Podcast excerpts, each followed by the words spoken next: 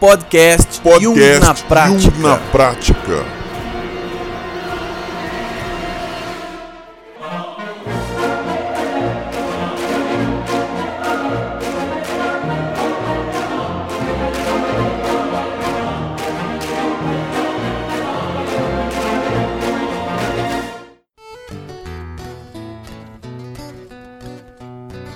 Muito bem, pessoal, estamos aqui novamente Eu sou Lino Bertrand. e eu, eu tô vendo tudo preto e branco hoje.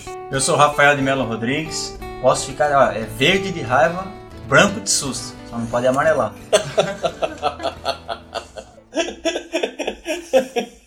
Olá pessoal, eu sou Paulo, sou físico e hoje acordei vendo ondas. Muito bem, então a gente já apresentou o Melo, vocês já conhecem, Rafael Melo, e o Paulo é o nosso convidado de hoje para falar sobre cores. Nosso tema então é cores. A gente não é, nós não somos nenhum expert né, em cores, embora que tenha um artista plástico, um naturólogo e um físico, um pouquinho talvez a gente saiba, né? Mas vocês vão poder corrigir a gente, é óbvio, dando uma meteorada na nossa cara, ou seja, mandando um e-mail depois de comentário pra gente, corrigindo qualquer coisa que a gente fale de errado aqui. Então, nós começaremos a falar sobre cores. Quem é que quer começar a falar sobre? Bom, se eu começar a falar, eu vou puxar pro meu lado, né? É, depois a gente né, dá, uma, dá uma boa briga. box. É. Pro meu lado aqui, na minha opinião, as, as cores são extremamente importantes para tratamento mesmo. Dentro da naturologia, a gente utiliza né, as cores para gerar estímulos específicos no organismo, proporcionar estado e tratar a pessoa, né? Cuidar dela. E o que, que é a cor? O que, que é a cor? O que, que é? O que é a cor? Pô, várias respostas. Boa pergunta. Ah, não sei, eu acho que a gente pode começar tentando entender o que é a cor e como ela funciona, né? A gente vê as cores, né? Será que a gente vê todas as cores que existem? Na verdade, a nossa a capacidade de visão, ela tá atrelada à capacidade do nosso aparelho visual. As cores por si só, elas são frequências, né? É, a, a luz em si, vamos tratar, cores é na verdade uma é uma ramificação, vamos dizer assim, da luz, né? A luz subdivide em cores, né? E luz é o que? É uma onda eletromagnética. E como Ah, é eletromagnético? eletromagnética. Ou seja, ela é uma onda que na verdade ela tem uma ela é uma onda composta por duas ondas. Hã? Pera aí, volta a fita. Ah, Exatamente. Uma onda eletromagnética, ela tem esse nome eletromagnética porque na verdade são duas ondas, duas oscilações que ocorrem ao mesmo tempo. hum, Uma onda é magnética e uma onda é elétrica. E uma gera a outra. Uma gera a Uma outra? gera a outra. Uma é Sim. magnética e a outra Elétrica. elétrica. E Exatamente. uma gera a outra. Como assim? Exatamente. O estudo começou há muito tempo atrás, né? Muito, muitos anos atrás, muitos séculos atrás, né? E vamos dizer assim, para física, o pai da- do, do estudo de ondas eletromagnéticas da luz foi Maxwell. Uhum. Maxwell, que é, ele é contemporâneo em relação, ele veio depois de Newton. Né? Newton teve um estudo, mas ele é, foi o, o cara que conseguiu reunir todos, tudo que os outros cientistas tinham pesquisado, estudado de, de ondas, de luz e tal, e conseguiu ordenar isso e fazer uma explicação matemática muito perfeita sobre a constituição da, da luz, das ondas eletromagnéticas. Foi comprovado né, que é, se você pegar um gráfico, por exemplo, se fosse colocar a luz, um raio de luz num gráfico, ele teria uma onda, que seria uma onda magnética, e perpendicular a ele, a gente teria uma onda elétrica. Perpendicular, Perpendicular. ao raio. Ao, a, a direção de propagação da onda magnética. É meio louco, né? É, muito difícil, louco. É difícil até imaginar isso daí. Mas a onda tá, tá, tá, tá, tá indo no seu movimento e tal, e sempre vai ter um, Uma onda uma onda perpendicular. perpendicular. Exatamente. Ela não corre junto, então? Ela, ela na verdade, assim, é a hora que uma tá no seu máximo, a outra tá no seu mínimo. Ah, então ela, ela anda assim. Isso. Exatamente. Esse assim, é Esse assim- quase uma dança. É quase uma É aqui- quase uma aqui- dança, é uma dança entre os dois. É que Entre os ouvintes não estão conseguindo ver as minhas mãos agora. Mas é quase uma dança, é, é sincronizado isso. Exatamente. E fisicamente, então, a luz, né, ela pode ter diversas vibrações, vamos por assim, vamos trabalhar com vibrações, né? Então a gente, e, o que, que é uma vibração? A gente daí tem que começar a falar de frequência, que é a frequência. Então, é, a vibração está totalmente relacionada com a grandeza frequência, né? Uma coisa que vibra mais rápido, ela tem uma frequência maior. Uma coisa que vibra mais lentamente, ela tem uma frequência menor. Uhum. Então, mudou-se a vibração dessa onda eletromagnética, muda-se né, a cor dela. A cor, o comprimento de onda, as características físicas dela vão se alterar. Então, então a cor ela vai depender do comprimento da onda, do tamanho da onda. Exatamente. E a frequência ela é mais rápida ou mais devagar, segundo o tamanho da onda também. Exatamente. Na verdade, assim, é, a luz ela tem uma velocidade de propagação. E a, a, como essa velocidade é fixa no meio, então, por exemplo, se for no ar, ela sempre vai ter uma velocidade de propagação. Se for na água, ela sempre vai ter uma velocidade de propagação. Se for no cristalino do olho, ela sempre vai ter a mesma velocidade de propagação. Então, à medida, se essa grandeza, velocidade fica fixa, você diminuiu ou aumentou o comprimento de onda, automaticamente se altera a frequência. Então, a frequência e o comprimento de onda são duas grandezas que estão ligadas. Mudou uma, muda, a Muda a outra, outra. também. Ah. Porque a velocidade de propagação desse, dessa onda eletromagnética ela é constante no meio. E a cor ela é, ela ela existe, ela as diferenças de cores elas existem por causa das diferenças das diferenças das ondas, dos tamanhos das ondas. Exatamente. Fala a sua formação pra gente, Paulo. Bom, eu sou fiz física na Unicamp e continuo sendo assim. Acho que depois que você faz uma faculdade de física, você nunca mais para de estudar. Com né? certeza, com certeza. Então eu diria que além de ter feito essa formação, ter essa formação, eu continuo hoje é, estudando. Né? Acho que todos nós, né? Depois que passa por uma, uma, uma formação e tal, acho que isso instiga tanto a gente que a gente nunca mais para de estudar. Com certeza. E o, e o Melo, você estudou essa questão das frequências e das cores na naturologia mesmo, Melo? Ou, ou teve alguma outra coisa? Por exemplo, você tem, você tem essa questão das cores na íris também, né? Como que é essa formação sua em relação a cores? Tem disciplina no curso, né, na naturologia, que é a disciplina de cromoterapia. É lá que a gente aprende, né, a- A cromoterapia.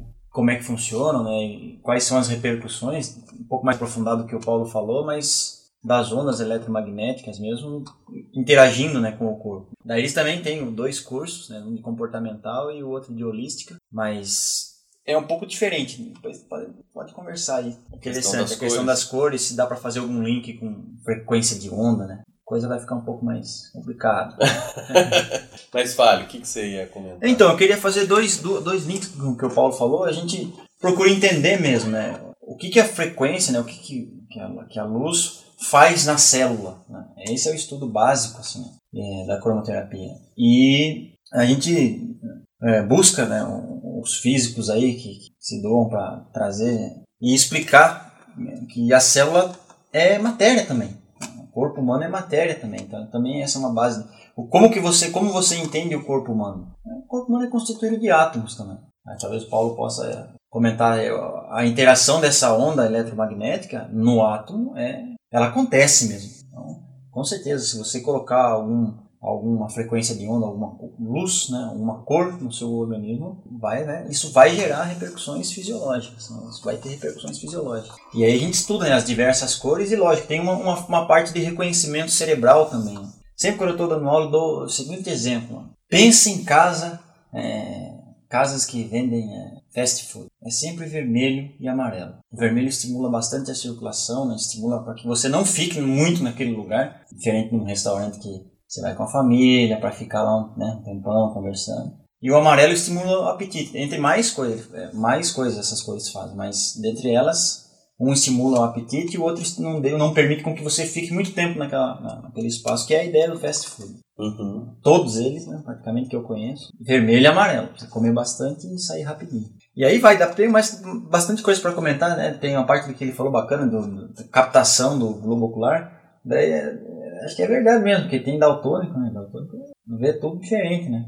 A gente já vê diferente, né? O que É, eu tô vendo aqui é diferente do que eu tô vendo, mas é que daltônico capricho, né? Depois a gente pode comentar, mas nada contra, né? Mas é muito baseado. quando você fala do aparelho, né, para captação, é da luz, né? Aparelho para captação da luz. Sim. que distingue também as cores. É, é, não é só o olho, né? O que, que faz parte do, do aparelho de captação da luz? Ah, tem a parte cerebral, que é a parte de trás, aqui na, na cabeça, na parte do occipital, que na verdade os olhos, né, você tem as células que fazem a captação e emitem, né, fazem uma captação e transfere essa onda eletromagnética para sinapses. Né? Isso é interpretado e aí o cérebro vai fazer um reconhecimento. né? E aí transforma em imagem. E essa imagem ela se forma ao contrário, não é? é ela, vai, ela vai ficar do jeito que a gente se vê mesmo, não de ponta cabeça, né? De cabeça para cima por causa do cérebro, né? Isso, isso, isso é extremamente. É, é bem. É o, cé- o cérebro organiza muito isso. Não é uma coisa tão simples. Tem, tem uma, uma referência de. Essa imagem. Ah, faz de ponta cabeça, depois o cérebro arruma. Isso pode ser melhor explicado assim, também não é tão simples assim, mas é mais basicamente Entendi. isso que acontece. Entendi. Mas é, esse fato da formação ser formado por de cabeça para baixo é porque a luz se propaga em linha reta. Explica isso aí. Exatamente. Traduz pra É. gente. Aliás, eu até tô me comprometendo a falar isso, né? Que Einstein comprovou que a luz faz curva também. Ah, eu vi um documentário Mas dele que só sobre quando isso. ela tá sujeita a um grande campo gravitacional, Como o Sol, por exemplo. como o de uma estrela, entendeu? Então, quando um raio de luz tá sujeito a um campo gravitacional de uma estrela, ele faz uma curvinha. Mas aqui pra gente, nosso em curtas distâncias, né, sem passar perto de astros e tal, é, a, a luz nossa aqui, então a gente pode considerar que ela não faz curva, ela caminha em linha reta. Ah, Então, por exemplo, é, é, se alguém quiser também procurar imagens disso, é só procurar é, o experimento da caixa escura. hum. Fala, ele vai, vai mostrar bem como funciona o olho. Por exemplo, a- raio de luz que está saindo do alto da sua cabeça, ele caminha em linha reta e entra no meu olho. O que sai do seu pé, o raio de luz que sai do seu pé e chega no meu olho, ele, a hora que eles passam pelo cristalino, eles se cruzam. Então, o raio de luz que sai do seu pé, ele é formado no alto do meu olho, e do, o raio de luz que está do alto da sua cabeça é formado na base do meu olho, inverso. Por isso que no fundo do olho a imagem é formada de ponta cabeça. Hum, e aí o cérebro. E daí o cérebro inverte Corrige ele, isso. corrige isso daí. Que Ó, legal, hein?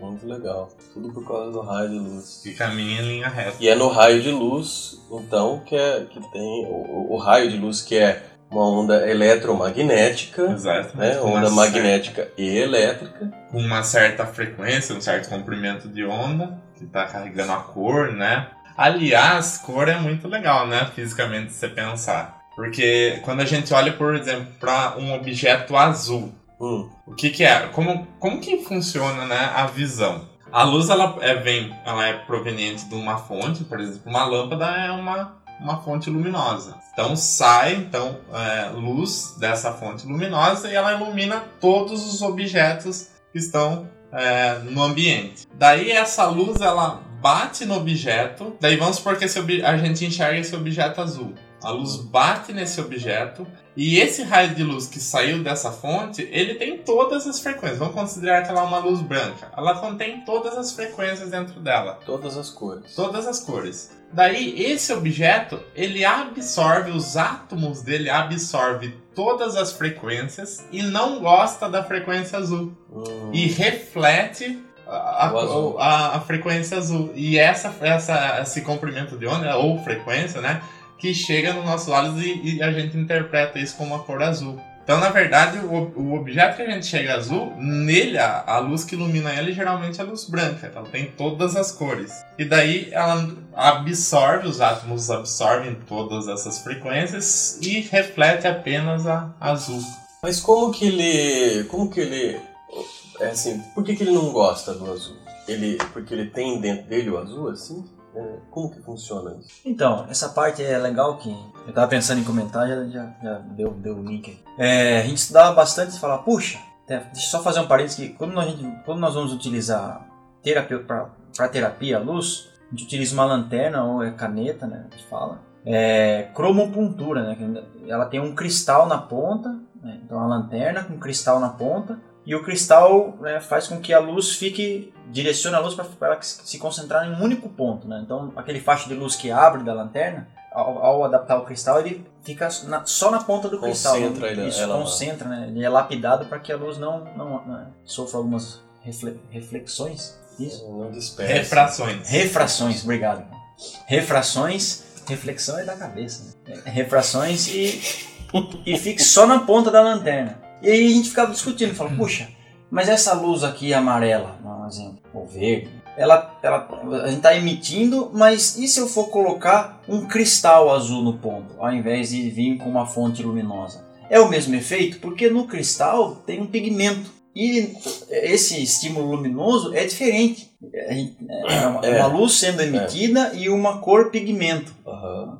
No caso do que o Paulo está comentando, a, o- a- a cor das coisas está mais ligada a esse do pigmento, que né, so- sofre ref, reflex, refração. No caso da- do, do É. objeto da reflexão. Ok. É que tem dois fenômenos Pô, eu, eu físicos preciso estudar mais português. Né? dentro da. é reflexão também tem né? esse. Né? É, na verdade, quando a luz passa dentro, por exemplo, do cristal para se concentrar, ela sofre esses desvios dentro do cristal. E esses desvios é chamado de refração. Agora, quando a luz bate no objeto e volta, ou é, vai para outro lugar, daí é o fenômeno de reflexão. Tá. Então, Então, agora, agora é reflexão.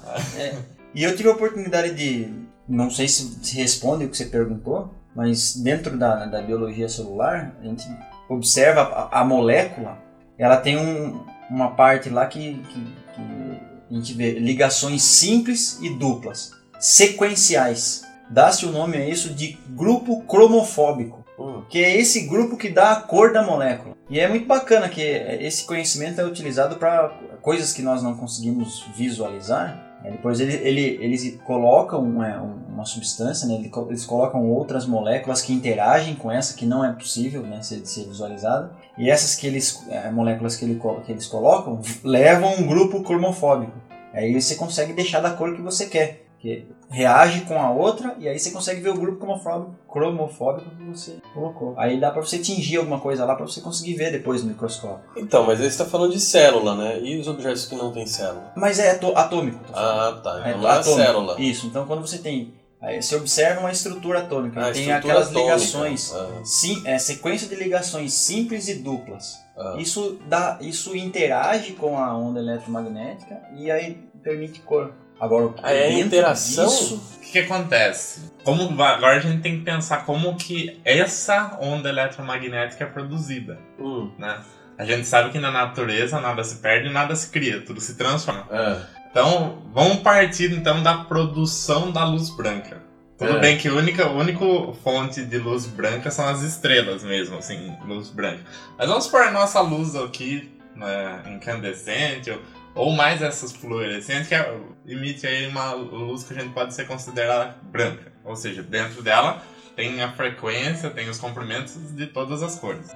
É, a energia elétrica, ela, é, ela excita os átomos dentro da, da lâmpada. E, e essa energia, na verdade, não os átomos que tá do gás que tá dentro da lâmpada, é dos elétrons na eletrosfera desse átomo. E daí, quando você dá energia para um elétron, ele- esse elétron ele tá lá numa camada, né? Se a gente pensar numa organização, a gente pode até fazer uma imagem do átomo como um sistema orbital. A gente tem um, um Sol, né? Um núcleo. que é o- seria o núcleo, e os elétrons eles ficam orbitando em torno desse núcleo. A órbita que ele fica é, orbitando dá a ele um nível energético, né? Quando, por algum motivo, entra nesse elétron que estava no nível energético mais energia, ele fica mais carregado, vem energia de qualquer outra fonte, né? Ele faz o salto quântico, ele salta para outro nível de energia. Só que o natural desse elétron é aquele lá que ele estava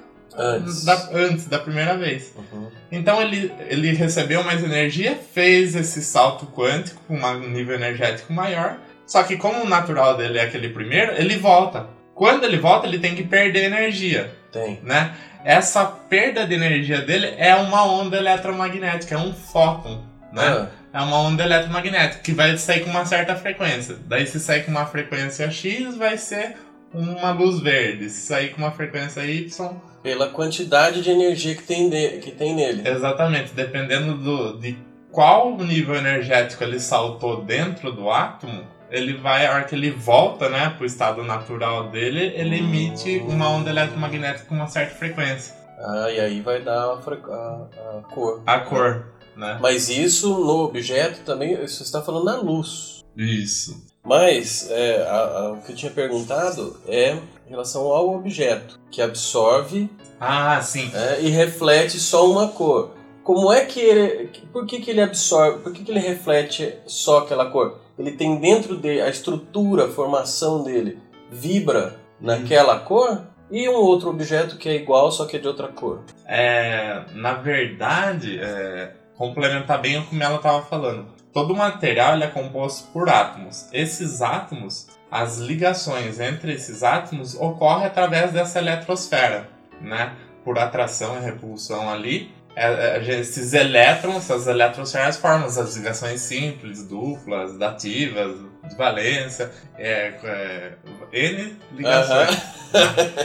E é, essas ligações mudam o estado energético do elétron. Então, por exemplo, vamos supor que tem lá uma ligação dupla. Eu posso estar falando bobagem aqui, mas é só um, um exemplo para ficar bem didático. Tem, tem uma certa ligação ali que, por mais energia que entre nesse elétron, essa ligação não vai permitir que ele salte várias camadas. Só Hum. permite ele saltar, receber tanto de energia.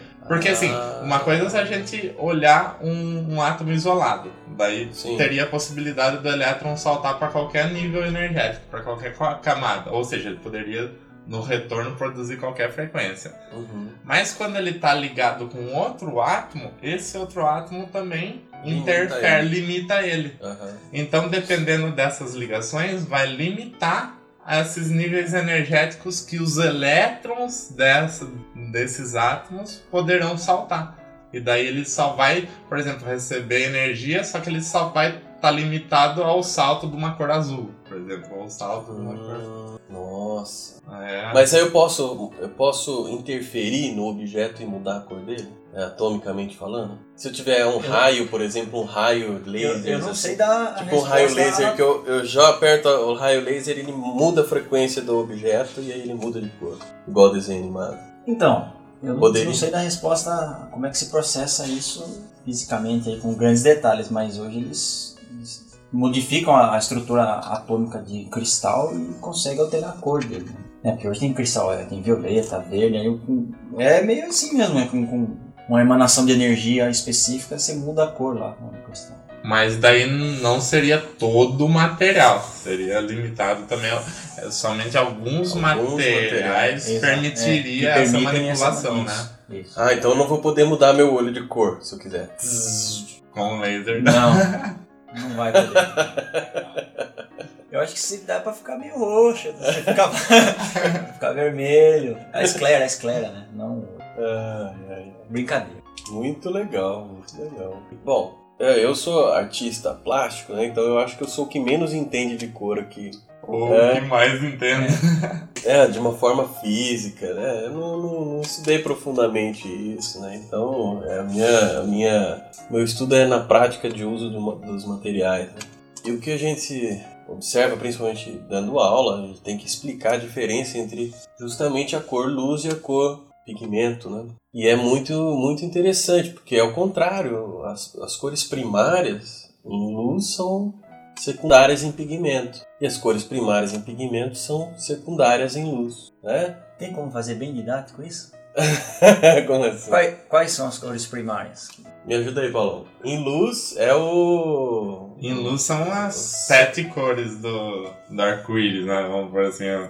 As, as, as sete cores que a gente consegue ao passar no, no disco, prisma. Porque assim, Ah, o primeiro físico, ah, um dos primeiros físicos a fazer grande, grande estudo, isso daí foi o Newton, né? E daí tem o famoso prisma, né? O, a- o que que o, quando uma luz branca ela entra, por exemplo, num prisma, num prisma, é, esse prisma ele vai fazer a separação ah, pelas cores, porque a, a velocidade de propagação é a mesma dentro do, do, do, do prisma, quando essa luz entra nele. Mas por elas obterem frequências diferentes, elas acabam sofrendo um desvio maior ou menor no prisma. Então por isso quando uma luz branca entra num prisma óptico, ela se subdivide, né, em seis cores, na verdade, né? Seis cores. Daí, depois de muito estudo tal, o Newton acabou colocando uma, uma sétima cor, é, que ela não é perceptível. Quando uma pessoa olha no arco-íris, ela consegue olhar bem que essas seis cores. A sétima ela fica com dificuldade, por quê? Ela é, talvez se fosse, for- fosse uma cor que está fora do, do- da nossa capacidade de perceber, né? E quais são essas sete cores, né? Vamos que são as cores do arco-íris. que são as cores do arco-íris. Então seria o violeta, o azul, o verde, o amarelo, o laranja e o vermelho. Ah, e eu pulei o anil, né? Então anil. vamos por falar de novo na, na frequência. Seria o violeta, o anil, o azul, o verde, o amarelo, o laranja e o vermelho. Quando a gente vai estudar para desenho, pintura, essas coisas, o que a gente descobre? Justamente essa imagem aí que você está mostrando, que são as três primárias em luz, que é o red, green, blue, né? É Exatamente. o verde, o azul e o vermelho. Só que essas cores, red, green, blue, verde, azul, vermelho, são secundárias em pigmento. Primárias são as primeiras, as secundárias são as segundas, que é- já é mistura de outras cores. É, terciárias são as terceiras, que é misturas da- das secundárias com outra primária. Então a gente teria em luz, as primárias seriam verde, azul e vermelho, e as, as secundárias seriam amarelo, violeta, puxado por lilás tal, e o ciano. Na verdade não é lilás nem, nem violeta, é magenta, né? É o magenta. Essas seriam secundárias, ciano, amarelo, magenta. Secundárias em luz. Luz. Só que em pigmento, as, Pigmento é primárias, primário? as primárias são ciano, que é o azul céu, né? Essa foi um menino de 4 anos que falou pra mim. Azul céu, cara. E é mesmo, né? É o azul céu. É o azul céu. O, o amarelo sol, ele também falou isso pra mim.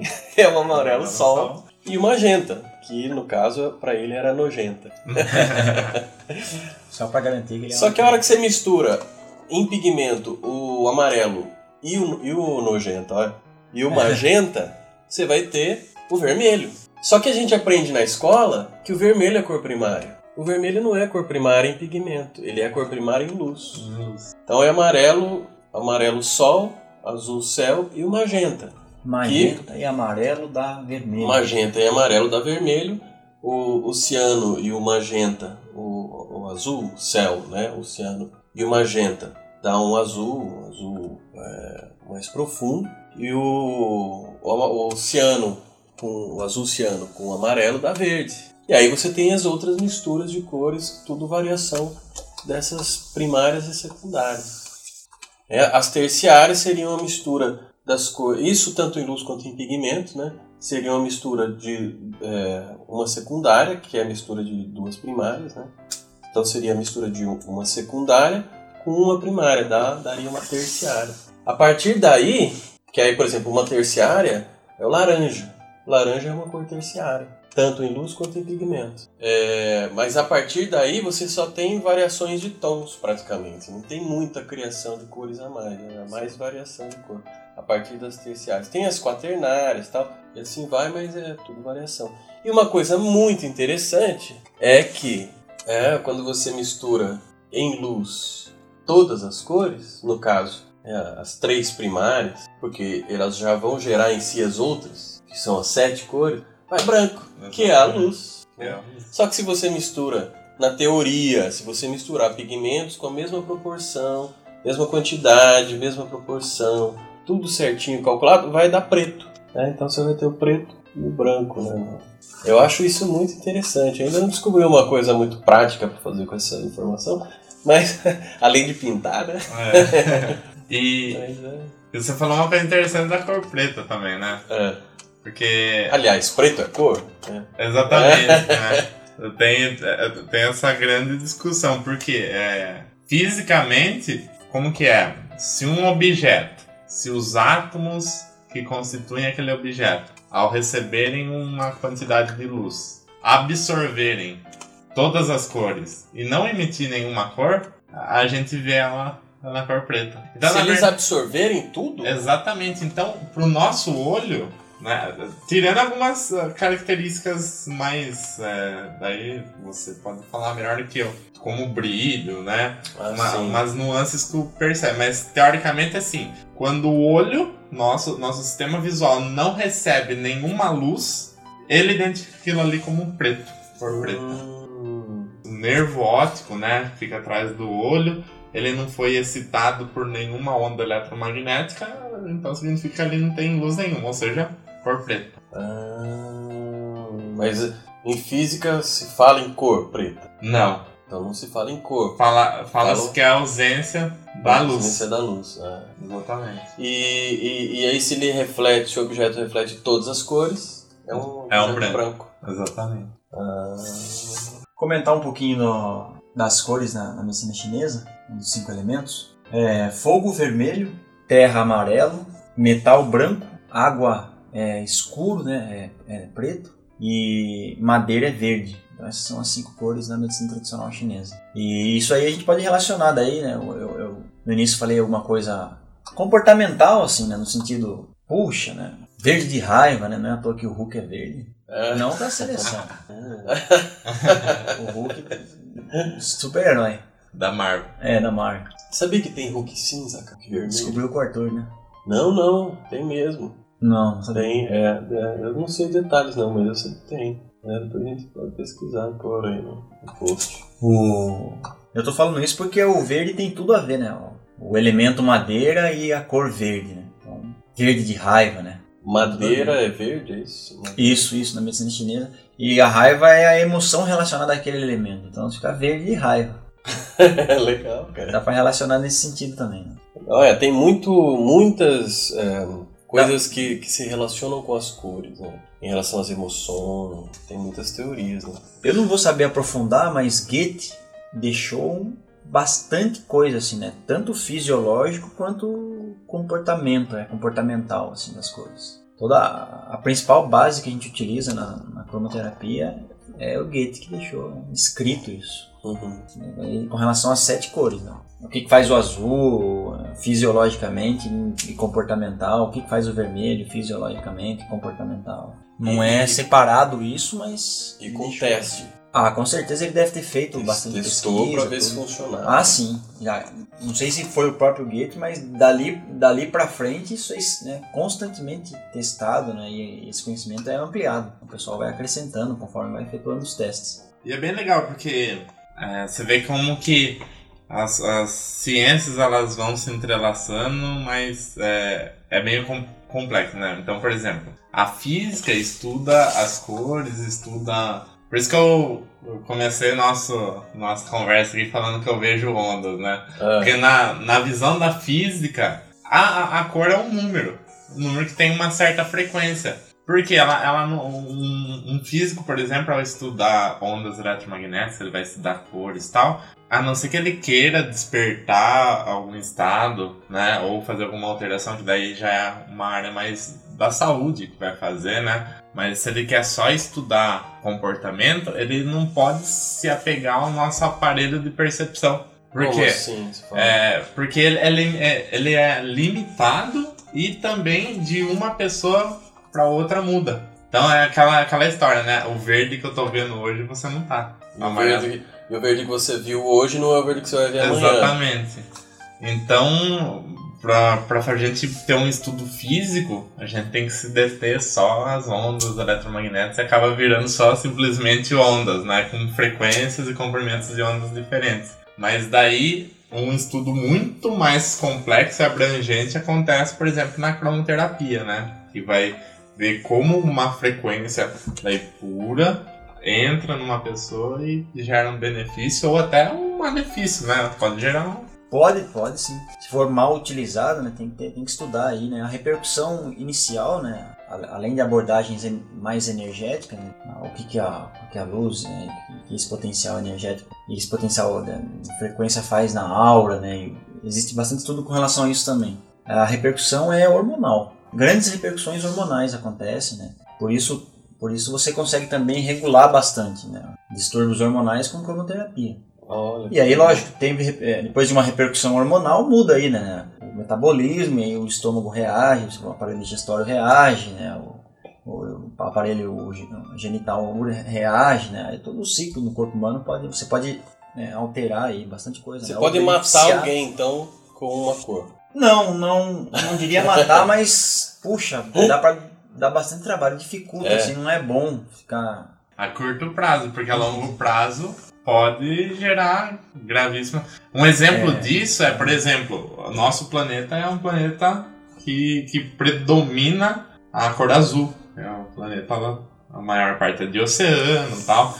E vamos dizer, seria o planeta azul. Se a gente chegar em tec- uma tecnologia suficiente para colonizar Marte, onde a predominância era a cor vermelha, os, ah, os seres humanos que irão para lá, eles terão que passar por uma adaptação para frequência predominante vermelha, porque se eles chegarem lá acostumados com a frequência azul do planeta, chegar em Marte com a frequência vermelha, eles vão morrer em prazo de um ano, um ano e pouco, começa a dar muitas, muitos distúrbios que vai causar até, pode causar até o óbito dele. Então, se, se a gente for viajar para Marte, colonizar Marte, vai ter que passar por um- as, as pessoas que forem têm que passar por uma adaptação à cor daquele planeta. Eu falei que eu tava vendo preto e branco porque eu tava com essa questão na, na, na cabeça, né? O- sobre o branco e o preto, né? Que muitos dizem que o preto não é cor, outros dizem que é cor e, e tal.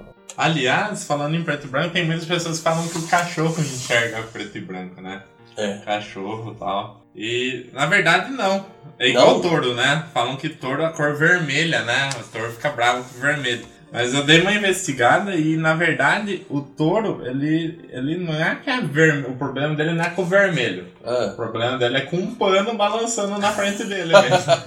é que, na verdade, por que foi usada a cor vermelha? Porque a, se você for estudar a fundo, talvez o Melo possa falar um pouco assim, o- a nosso aparelho, a nossa visão, ela capta melhor as cores vermelho e verde. Ah, então, é. por exemplo, se colocar um pontinho vermelho e for distanciando do seu corpo, você consegue ver ele bastante tempo. O verde também.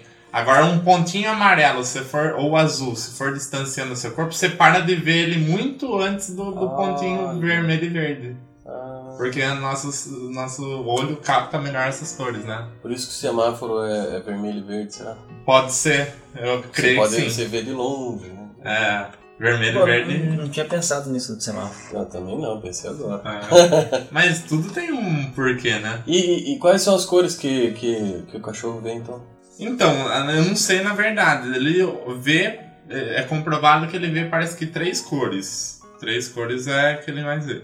Mas o engraçado que eu consegui achar aqui é quais animais que, que mais enxergam cores. Ah, Cores mais diferentes e tal. E o mai, uma que maior enxerga cor é o papagaio. papagaio? Papagaio, cara. Ele enxerga muitas cores. Porque olha só. O papagaio mesmo disse que, que tem a, a estrutura da língua é, parecida e consegue articular algumas palavras. Isso, exatamente, exatamente. Olha só, o Não. papagaio, a gente tem três receptores de cor no nosso aparelho de visão. O papagaio tem quatro, ou seja, um pouquinho melhor que ele. E a melhor, a melhor visão que tem no mundo é do camarão mantis. Camarão? Camarão tem É. 12 receptores de cor Verdade? no sistema visual dele, no aparelho de visão do camarão. Nossa. E olha só, hein? Cara, eu ia fazer uma piada agora, cara. O que que É você... que eu ia- só camarão que dorme que a onda leva, meu. Ninguém vai entender. Não. É que tem aquela música, meu.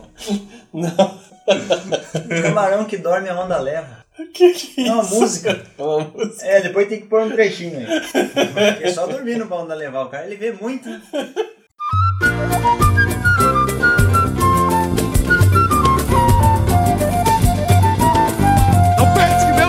coração. Não penses que meu coração é de papel. Não brinque com meu interior. Camarão que dorme a onda leva. Hoje é dia da caça, amanhã do caçador. Camarão que dorme, camarão que dorme a onda leva. Hoje é o dia da caça, amanhã do caçador. Muito legal. Era campeão, cara. Voltando um pouquinho desse do, do- da mudança de planeta, acrescentar uma coisa com relação à parte celular e da luz. É, existe um estudo bem preciso aí, bem bacana de biofísica, né, que fala com a interação- do celular. As células, elas emitem frequência, não, não é visível, alguma frequência e, as, e, as diferentes células do organismo se comunicam, né, baseado nessa, nessa emissão de, de energia, né, nessa emissão de frequência. E o autor, que é o Fritz Pop, ele deu o nome de biofótons, frequências geradas pela, pela célula, né? e elas se comunicam pela interferência dos biofótons. E ele tem um estudo bacana aí com relação à alimentação. com- As às células, dos órgãos se comunicam entre si. Isso, elas emitem pacotes né, de, de, de- fótons, emitem essa é, a, frequência e a, a interferência, elas se comunicam pela interferência né, que cada uma Uhum. que, que, gera- que acontece ali, né? Por ter várias células e tem todo um campo aí, né? De informações que às vezes Ah, conhece muito pouco. É muito louco isso, né? Muito pouco, né? Hoje um pouco mais, mas né, é bem novidade. Assim. O Melo acabou falando uma coisa interessante sobre os fótons, né? Daí, talvez o. Talvez você fique mais onda, fóton, o que, que é isso, né? É, pra física, a, a luz, ela tem dois, duplo comportamento. Ela tem um comportamento de onda e um comportamento de matéria, como, como se fosse um Partícula. partícula, tem massa. E ela tem esse comportamento duplo. Hum, ainda a física não A sabe. luz, né? É, exatamente. Se explicar a fundo tais fenômenos, talvez agora com os novos experimentos aí surgindo, com os colisores de partícula e tal, alguma luz surja, né? E venha dar a gente aí, essa- trazer esse conhecimento, né? É, então, é justamente isso. Tem um, um experimento, que é o experimento de, do observador, né? Como chama esse experimento? Tem o Sim, nome, certo. experimento, É, esqueci o nome Da agora. intenção? É do. que O mostra. observador muda Que- o comportamento dela. Né? Exatamente. Ah, mas é bem legal, a explicação disso é muito legal. Porque, olha só, na verdade, a ciência primeiro descobriu que a luz tinha esse comportamento, né? Ora ela se comportava como onda, ou ora ela se comporta como partícula. Depende de como você quer observar ela. Se você quiser fazer um experimento e falar assim, nossa, quero... será que a luz se comporta como partícula? Você vai conseguir, ela vai se comportar como partícula porque você quer se você quiser fazer um experimento para comprovar que elas se comportam como onda, também você vai conseguir. Ambos vão conseguir. Daí veio um cientista chamado De Broglie e ele falou que, bom, se a luz que a gente achava que a onda se comporta como partícula, como matéria, a matéria pode também se comportar como onda. E daí ele fez, surgiu esse experimento aí com átomos, né? Com, na verdade com elétrons, né? Foi feito duas fendas, daí Ah, o experimento da dupla fenda. É nome, isso, né? dupla fenda. Daí bombardeou essas du- essa dupla fenda com elétrons e colocou um anteparo atrás dessas fendas e viu que quando ninguém estava observando, a, a imagem formada nesse anteparo era exatamente das duas fendas, como se fosse jogado um monte de bolinhas de gude que bateu lá no fundo. Passou pelas fendas e desenhou a fenda no anteparo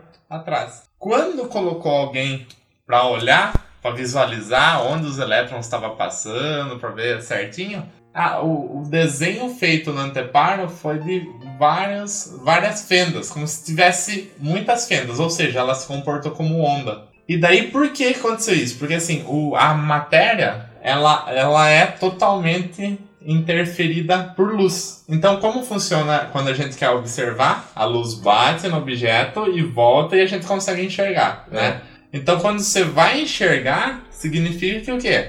Tem luz incidindo naquele elétron. Quando a luz incide naquele elétron, para a gente poder enxergar ele, ele se comporta como ondas. Então, quem faz tudo isso é a luz. Quem faz o elétron, não é o elétron que ora tem um comportamento como matéria, como partícula, e ora tem comportamento como onda. Simplesmente foi a luz. Porque quando a gente tentou enxergar ele, a única forma da gente enxergar uma partícula é observando. E para observar precisa da luz. Quando a luz bateu nele pra ser refletida, pra gente enxergar, ele se comportou como onda. Mas não tinha luz no, no, no- no local de experimento? Então. Sem a observação? Aí fica é, é, essas coisas. Porque né? se foi a luz, então você coloca a luz lá, E É, e transformar, sai. sai e vai, vai lá ver. E aí ela, teoricamente, se você saiu e não é mais o observador, a luz continua lá e continua Continua interferindo. Interferindo, né? A questão é que ela muda a hora que eu olho A pra ela. hora que olha. Exatamente. Parece que a hora que há essa comunicação dos três, né? Exatamente. Luz, o objeto que está sendo observado e o observador. Observador. Porque é realmente quando a pessoa sai de lá não tem um observador, ali a luz continua A luz incidindo continua. nos, nos elétrons. É. Por que eles não se comportar como onda? É. É muito interessante. Então, esse trio aí tem, é, A gente coloca no post o, o- o experimento da dupla fenda, que é muito legal de ver. Eu tava vendo aqui, tem uma moça, uma pianista francesa que enxerga cores quando ouve notas musicais, quando ela toca piano. Você, alguém sabe explicar isso? Eu não sei explicar, mas É uma, uma coisa sinestésica, né? De, de ouvir, de, de, de ver as cores quando toca. Tem, tem algumas pessoas que sentem sabores com as cores. Isso é muito louco, né? É uma, será que é uma deficiência ou é uma, uma, uma, uma mutação genética, sei lá o que, que permite uma, tipo um, um superpoder? Eu já vi um filme bastante tempo, né? Tinha, e aí dentro do filme tinha uma, uma menina tentando ensinar um menino cego as cores. E aí ela, né, puxa, ficava pensando, como é que eu vou ensinar pra ele o vermelho? Aí entregava pra ele, né, alguma coisa mais quente e falava, ó, ah, o vermelho. E ficava, toda vez que aparecia algum, algum comportamento que ela mesma, que ela relacionava com o vermelho, né, que nem quente, né, mas o próprio o sol, ela dava a descrição, olha, ele é um pouco amarelado, um pouco menos do que aquele objeto quente que eu te dei na mão. E ficava tentando descrever para ele, através de sensações, né? Tinha que ser tátil ou olfativa, né? Alguma coisa que né, dentro dos né? sentidos que ele tinha, auditivo ali, né? Ele não tinha visão. É interessante a gente tentar pensar, falar, puxa, por frequência se consegue, né, não tem a visão, mas o som é uma frequência também, né? Não tenho grandes conhecimentos, mas é, tá vibrando lá. né? Então, é um, um som ele tem uma onda vibratória, por exemplo. E essa onda tem uma coloração também, ou não? Na verdade, não. Porque a frequência, é assim, fisicamente não. Daí a gente pode fazer algumas posições depois, né? Porque assim, ó, a, se a gente comparar uma nota, por exemplo, nota audível, ao ouvido, né? Uma nota lá, ela tem uma frequência de 440 Hz É. né? 440 Hz. Agora, se a gente, por exemplo, pegar uma cor, sei lá, verde, sabe qual é a, a frequência de oscilação dessa cor, Não. dessa onda eletromagnética? Não. Em torno de 570 terahertz. O tera aí, ele vai acrescentar muitos zeros. Então, ó, vamos por 570 terahertz, ou seja, 570 trilhões de hertz. Enquanto a frequência lá só tem 440 Hz. Então a distância de vibração de uma para outra é, é muito grande. Mas aí, e se a gente pensar em multiplicidade, né? O cérebro dela tem a capacidade dela ouvir um lá, achar qual seria a cor múltipla de 440, né? Multiplica o 440 um trilhão de vezes, daria lá uma cor, sei lá, laranja. É um superpoder. É um superpoder, uma capacidade cerebral. Pensando que o cérebro dela calcula com multiplicidade, né? Porque, vamos supor, aquela frequência. Se você dobrar, você multiplicar ela por mil vezes, é aquela frequência um pouquinho mais rápida. né? Aham. Então, sei lá, pode ser que seja alguma capacidade, uma hipótese aí, né? Seja dessa forma que o cérebro dela processa. Consegue é, é, pegar aquela frequência sonora, multiplicar ela até chegar na, Na na, correspondente na correspondência em, em cores, que é bem acima, né? Ou ela pode, ou ela pode ter, o cérebro dela pode ser capaz de, de reconhecer a, a- aquela frequência não só como é, som, mas como cor, porque que normalmente a gente não consegue, né? A É. gente, o aparelho é diferente, então a gente não vai ver aquela cor daquela frequência, a gente vai, porque o nosso olho não consegue. Nosso olho, nosso aparelho visual não consegue, mas o auditivo consegue, né? Ouvir, né? ouvir aquela frequência. Ah, Mas- entendi, tá certo. Mas se o meu olho, se o meu, se o meu aparelho, se o meu aparelho visual for capaz de, de reconhecer aquela frequência, ele vai, vai ver uma outra cor. É. Que pode não ser uma é, em escala, né? Ah, entendi. Não, entendi. pode não ser oitavas diferentes daquela cor. Pode ser uma outra cor, completamente diferente. É, Né? Fora- não sei, tô supondo. fora do que é o, o espectro de luz visível, né? É. Do olho. É. interessante. Tão interessante que daí se a gente pegar todas as vibrações, né? Do espectro eletromagnético, poderia ter uma representação de cor. Exatamente. Só que o nosso sistema, né? Ele capta só uma, uma faixa disso daí. É. Sistema visual. Inclusive, essa, essa questão de cores é interessante. Né? Quando eu fiquei sabendo que, que as estrelas mais quentes são as de tonalidade azul violeta, eu não, cons não consegui entender. Porque a gente trabalha muito com, com as cores e as representações dela na, na, na- na- na questão de pigmento, né? E é, escalas menores, né? Sim. Então você fala o vermelho é quente, o, o amarelo também é mais quente. Tem as cores quentes, as cores frias. Né? As cores quentes são derivações do amarelo e do magenta, do vermelho, né? As cores frias são derivações do azul, uma parte do magenta também misturado com azul. Tem as cores quentes e as cores frias. Mas quando você fala em luz é diferente, né? Porque as cores frias são o contrário, da mesma forma que a gente falou, que a gente falou antes. As cores frias e as cores quentes são o contrário do pigmento também. né? Então, se a gente está, por exemplo, vendo alguém com uma roupa verde, pa- passa a sensação de, de cor fria. Se a gente está vendo o Mel, por exemplo, está com as listas vermelhas na, na roupa, tal, dá essa sensação de mais quente, e tal. Mas numa, numa escala de cores de luz, isso se inverte, né? As estrelas que emitem uma vibração eletromag- eletromagnética do azul, elas são mais quentes, não é? Exatamente. E as vermelhas são as mais frias. É. E fisicamente isso a, a- a gente consegue enxergar com, com uma outra grandeza. Grandeza de intensidade, né? Por uma onda, o que, que é intensidade? Para entender essa grandeza de intensidade, a gente pode pensar numa onda do mar.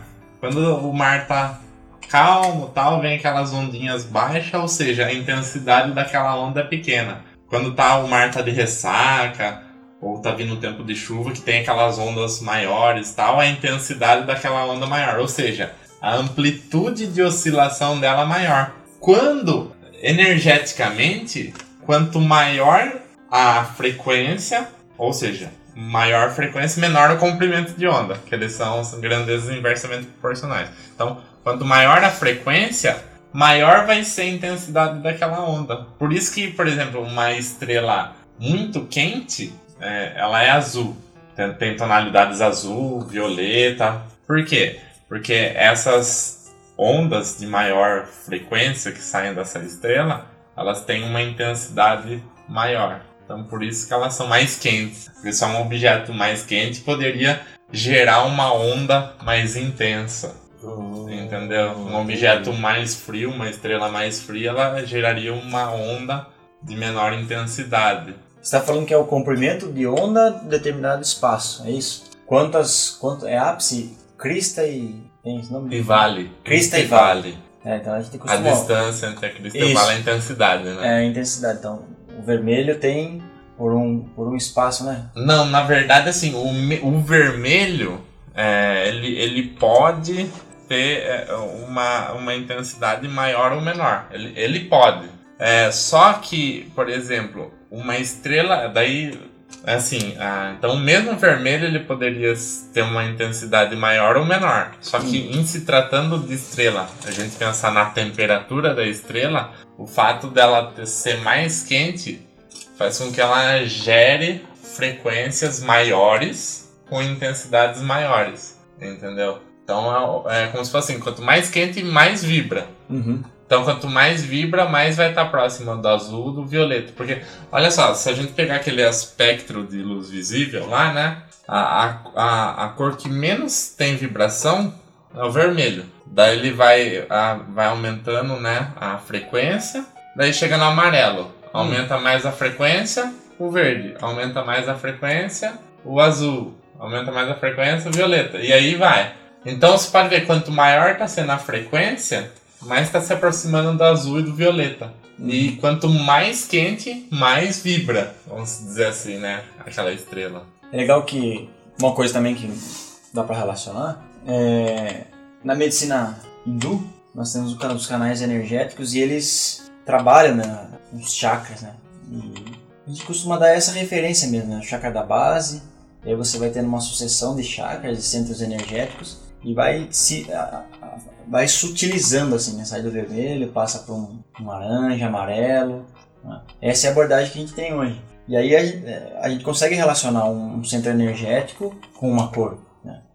Tentando fazer um link aí do, do que você está falando e um pouquinho da medicina chinesa, né? Que linkar para conseguir trazer um pouquinho para o psicológico, né? tentar explicar um pouco pra, como é que isso pode ser feito. E aí os chakras se relacionam de diferentes formas, né?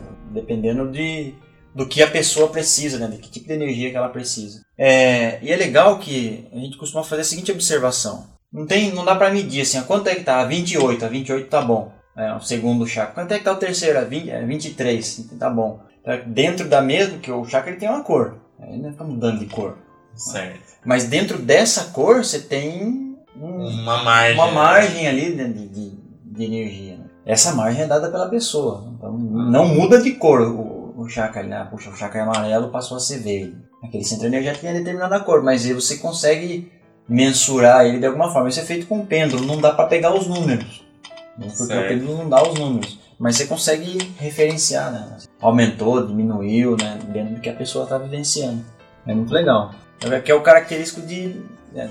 Você muda a, a, a, intensidade ali, mas não muda a cor. Não muda, não muda o característico do chakra. Tentando fazer mais um link. E na, na medicina, nessa medicina que você está falando, Rafael, como que funciona essa questão do, do chakra e da cor? Tem uma relação com a capacidade de, cap, de captação do, do chakra? Tem alguma coisa a ver com, com a frequência? Para a gente fazer um link também com, a, com as cores aí da estrela, né? Que eu falei que uh, uma estrela mais quente, ela vibra mais. Por vibrar mais, ela gera ondas de maior frequência. Por isso que vai parecer mais azul, vai parecer mais violeta. Tem a ver assim também, alguma coisa? Então, tem, mas isso é muito difícil de...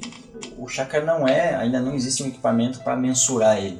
Como na medicina chinesa, a gente não tem equipamento para verificar a energia correndo no meridiano. Apesar de saber que ela está lá né, e que funciona, é, a base disso é, são sensitivos que visualizaram a cor. Essa é a base. E é lógico, sempre se pesquisa muito, né? E se faz bastante teste para ver né, se tem repercussões. Né?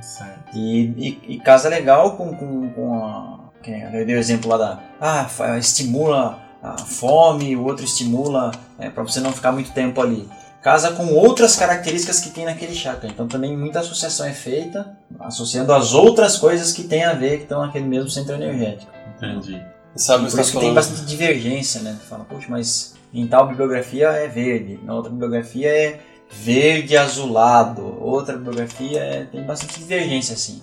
A base principal são as sete cores do, né, sai do vermelho, como você fez a descrição do, do arco-íris, até o violeta. Isso que eu estou falando é bem simples, né? Tem um estudo bem mais aprofundado aí na, na medicina hindu. Um, um, uma das pessoas que estudaram bastante a cor, é considerado um dos maiores pintores da humanidade, é o Vassili Kandinsky. Nasceu em 1866. Puxa vida, ele desenvolveu, assim como alguns outros também pintores, que antes eles estudavam muito mesmo. Não tinha tanta separação da ciência, né? Ele estudava as cores, estudava a pintura, tal, o comportamento disso né, nas pessoas e também a questão do abstracionismo, né? E também a teosofia, a teosofia que foi é, é, difundida muito depois da Helena Blavatsky, né? a partir dela. Né? Eu estudou muito a questão filosófica da teosofia e ele desenvolveu muitas coisas. Inclusive a gente não vai ficar falando aqui muito sobre essas relações do o que, que o verde faz, o que, que o azul faz, o que, que o amarelo faz, o que, que o vermelho faz, né, em relação à emoção, em relação ao movimento. A gente não vai ficar falando, falando porque senão vai ficar muito chato e a gente vai ficar demora, vai demorar muito, né? É, então a gente vai deixar no post isso, é, as relações da, da, que o Kandinsky fez com, com, a, com as cores, com cada cor. Se você tiver também esse material da medicina chinesa ou, ou hindu, alguma coisa assim, do que cada cor, ou as, pelo menos as cores básicas, o que, que elas produzem né, no, no, ser humano, em termos de emoções, em termos de até ajuda fisiológica. Né? Pinta o seu quarto de roxo, porque aí o roxo vai ser né, o, o, lilás, o lilás bem suave, porque aí ele vai favorecer o relaxamento e tal. Se tiver essas, essas questões, a gente põe tudo no post depois, para a pessoa poder dar uma, dar uma olhada. Senão a gente vai ficar com um podcast gigantesco, né? Gigantesco. Ó, só para vocês terem uma ideia, o, o Kandinsky diz que é, o, no amarelo, o amarelo ele tem um movimento que ele é irradiante e, ele, e excêntrico e representa um salto para além do limite. É, além do limite, a dispersão da força em torno de si mesmo. É. Isso só em relação ao, ao, movimento. Tem a questão do simbolismo, da temperatura, o som musical. Olha que ele diz que, quando a gente está falando sobre isso, ele diz que o, o, amarelo ele tem sons extremos e agudos. Ele, a questão do, do amarelo para ele, a relação do som, é extremos e agudos. Já fazer um paralelo aí, o Goethe ele diz que o amarelo é o símbolo da mente e do intelecto. E ele é conhecido como a dor do hemisfério esquerdo. Goethe. Depois liga para ele. A dor do hemisfério esquerdo. Mas você vê que tem, tem indicações e contraindicações, né? E utilização, né? Vamos supor, estimula a digestão, fortalece os nervos, estimula o estômago e tem aí vários outros efeitos. Mas em relação a essa questão do amarelo, o símbolo da mente e do intelecto, né? Você sabe que a representação mitológica do, do intelecto, o, o, o, patriarcado, é, o, o intelectual, o masculino, é o sol, que é o Apolo. E o sol é amarelo, né? Segundo a criança de 4 anos. É, é o amarelo sol. é o amarelo sol, é o Apolo, é o símbolo do intelecto. Que é muito valorizado na nossa sociedade hoje em dia. Né? Mas tem muitas coisas que tem a gente poderia falar muitas coisas disso, né? O Kandinsky é, puxa vida, quem puder é, ler os trabalhos dele é, vai poder ter uma boa noção sobre essa questão é, das cores. Olha o que, que ele diz, por exemplo, é, em O Olhar sobre o Passado, que é um livro dele. Ele diz assim: Eu tentava, embora isso pudesse parecer impossível, fixar na minha tela o coração das cores, que, brotando na natureza, irrompia na, na minha alma e a subvertia. É, um, é muito intenso e profundo esse processo com, com as cores. É, em, outra, em, outra, em outro livro dele, por exemplo, é sobre a questão da forma, ele diz assim: a cor é a tecla, o olho o martelo, a alma é o piano de inúmeras cordas. Quanto ao artista, é a mão que, com a ajuda desta e daquela tecla, obtém da alma a vibração certa. Olha a vibração. Portanto, a harmonia das cores deve se basear unicamente no princípio da necessidade interior. A alma humana, tocada em seu ponto mais sensível, responde. Então, puxa, é um poeta, né? Ele vem dessa, desse, desse processo de abstracionismo das artes por conta da, né, do crescente é, uso da, da fotografia, e aí né, tende-se ao abstracionismo. Ele já, e aí juntando com a teosofia, que tem ali como base o, o trabalho de conhecer-se a si mesmo, e aí ele vai por essa vertente da, da, da cor nesse processo de autoconhecimento. É fantástico, cara. E aí você vê que por qualquer lado que você vai, você pode entrar para dentro de si mesmo. Né? Você pode entrar no movimento de autoconhecimento. É muito, muito legal, muito legal. E eu gosto muito de uma frase de um físico, o Amit. É, o Amit, o Swami. Né? Isso.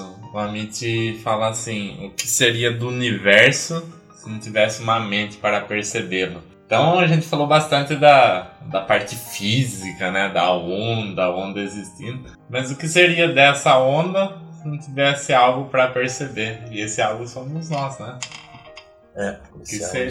somos Exatamente. Então eu gosto bastante, fazendo um link dessa frase com ele com o assunto de hoje, né? Ele falou seria do universo se não tivesse uma mente para percebê-lo. Que seriam de todas as vibrações se não tivesse uma, uma mente para percebê-las também, né? Exatamente. Aqui eu encontrei aqui essa, é, essa moça que toca piano e, ouve as cores, né? Ela diz o seguinte: quando ela, quando ela toca, o Dó menor ela enxerga preto, o Ré menor é azul e já o Mi menor parece algo brilhante similar à luz do Sol, o Mi maior.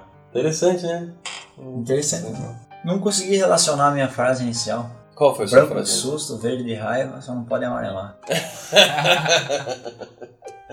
Uma coisa que eu queria comentar que é bacana é que cromoterapia, né, eu dei o exemplo com lanterna, né, pontos específicos, que é a cromopuntura, mas ela é bem abrangente. A gente costuma trabalhar com cores nos alimentos. Pelo que a gente já comentou aqui, né, por que, que aquele alimento lá é vermelho, por que, que o outro é verde, por que, que, que o outro é amarelo.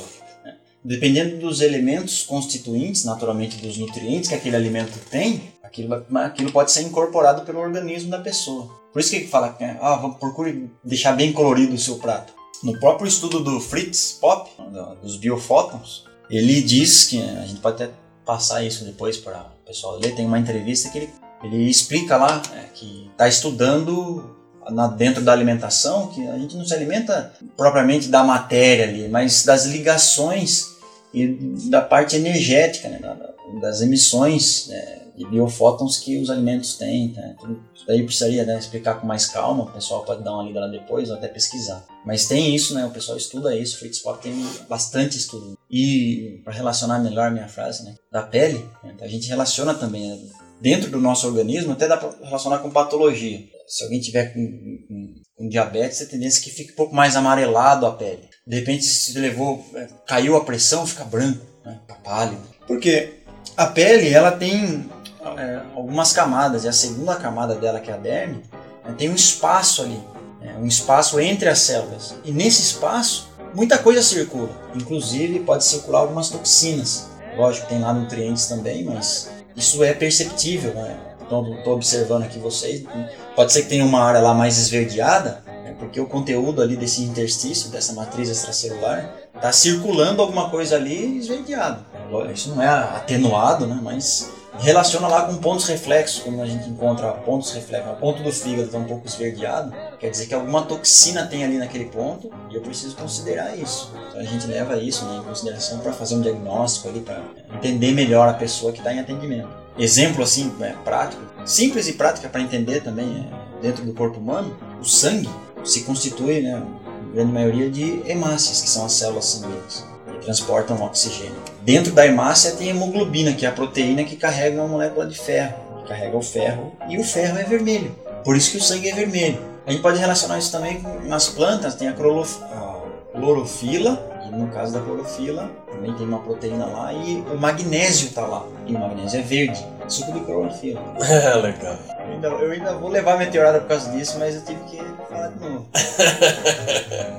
vale a pena. E é bacana essa relação também que quando os astrônomos tal estão olhando para o céu, investigando outros planetas, outras estrelas, eles conseguem obter a composição desse planeta, desse astro, através das cores. Então, através das cores que, que se observa, sabe que lá tem uma predominância de átomos de ferro. Ah, tem bastante oxigênio por causa que se observa tal cor. Então, dependendo da cor que eles observam, eles conseguem fazer a espectroscopia também da composição daquele planeta ou daquela estrela tal. Daí sabe exatamente quais são os elementos. Então, provavelmente, se, se eles apontam lá os, os telescópios em busca, né, em busca de um planeta similar ao nosso, provavelmente vai ser um que vai emitir cores parecidas com o nosso aqui. Bom, então para encerrar nosso papo aqui, eu queria ler um poema do Mário Quintana que eu, eu, eu ouvi, eu li esse poema quando eu era criança e isso me marcou bastante. Na época eu não entendi direito, né? Mas fica aí. O conto chama Conto de Todas as Cores. Ele diz assim: Eu já escrevi um conto azul, vários até, mas este agora é um conto de todas as cores. Sim, porque era uma vez uma menina verde, um menino azul, um negrinho dourado e um cachorro com todos os tons e entretons do arco-íris. Até que, devidamente nomeada pelo senhor prefeito, veio ao seu encontro uma comissão de doutores, todos eles de preto, todos eles de barbas, todos eles de óculos. E, por mais que cheirassem e esfregassem os nossos quatro amigos, viram que não adiantava nada e puseram-se gravemente a discutir se aquilo poderia ser mesmo de nascença ou. Mas nós não nascemos, interrompeu o cachorro. Nós fomos inventados. Mário Quintana.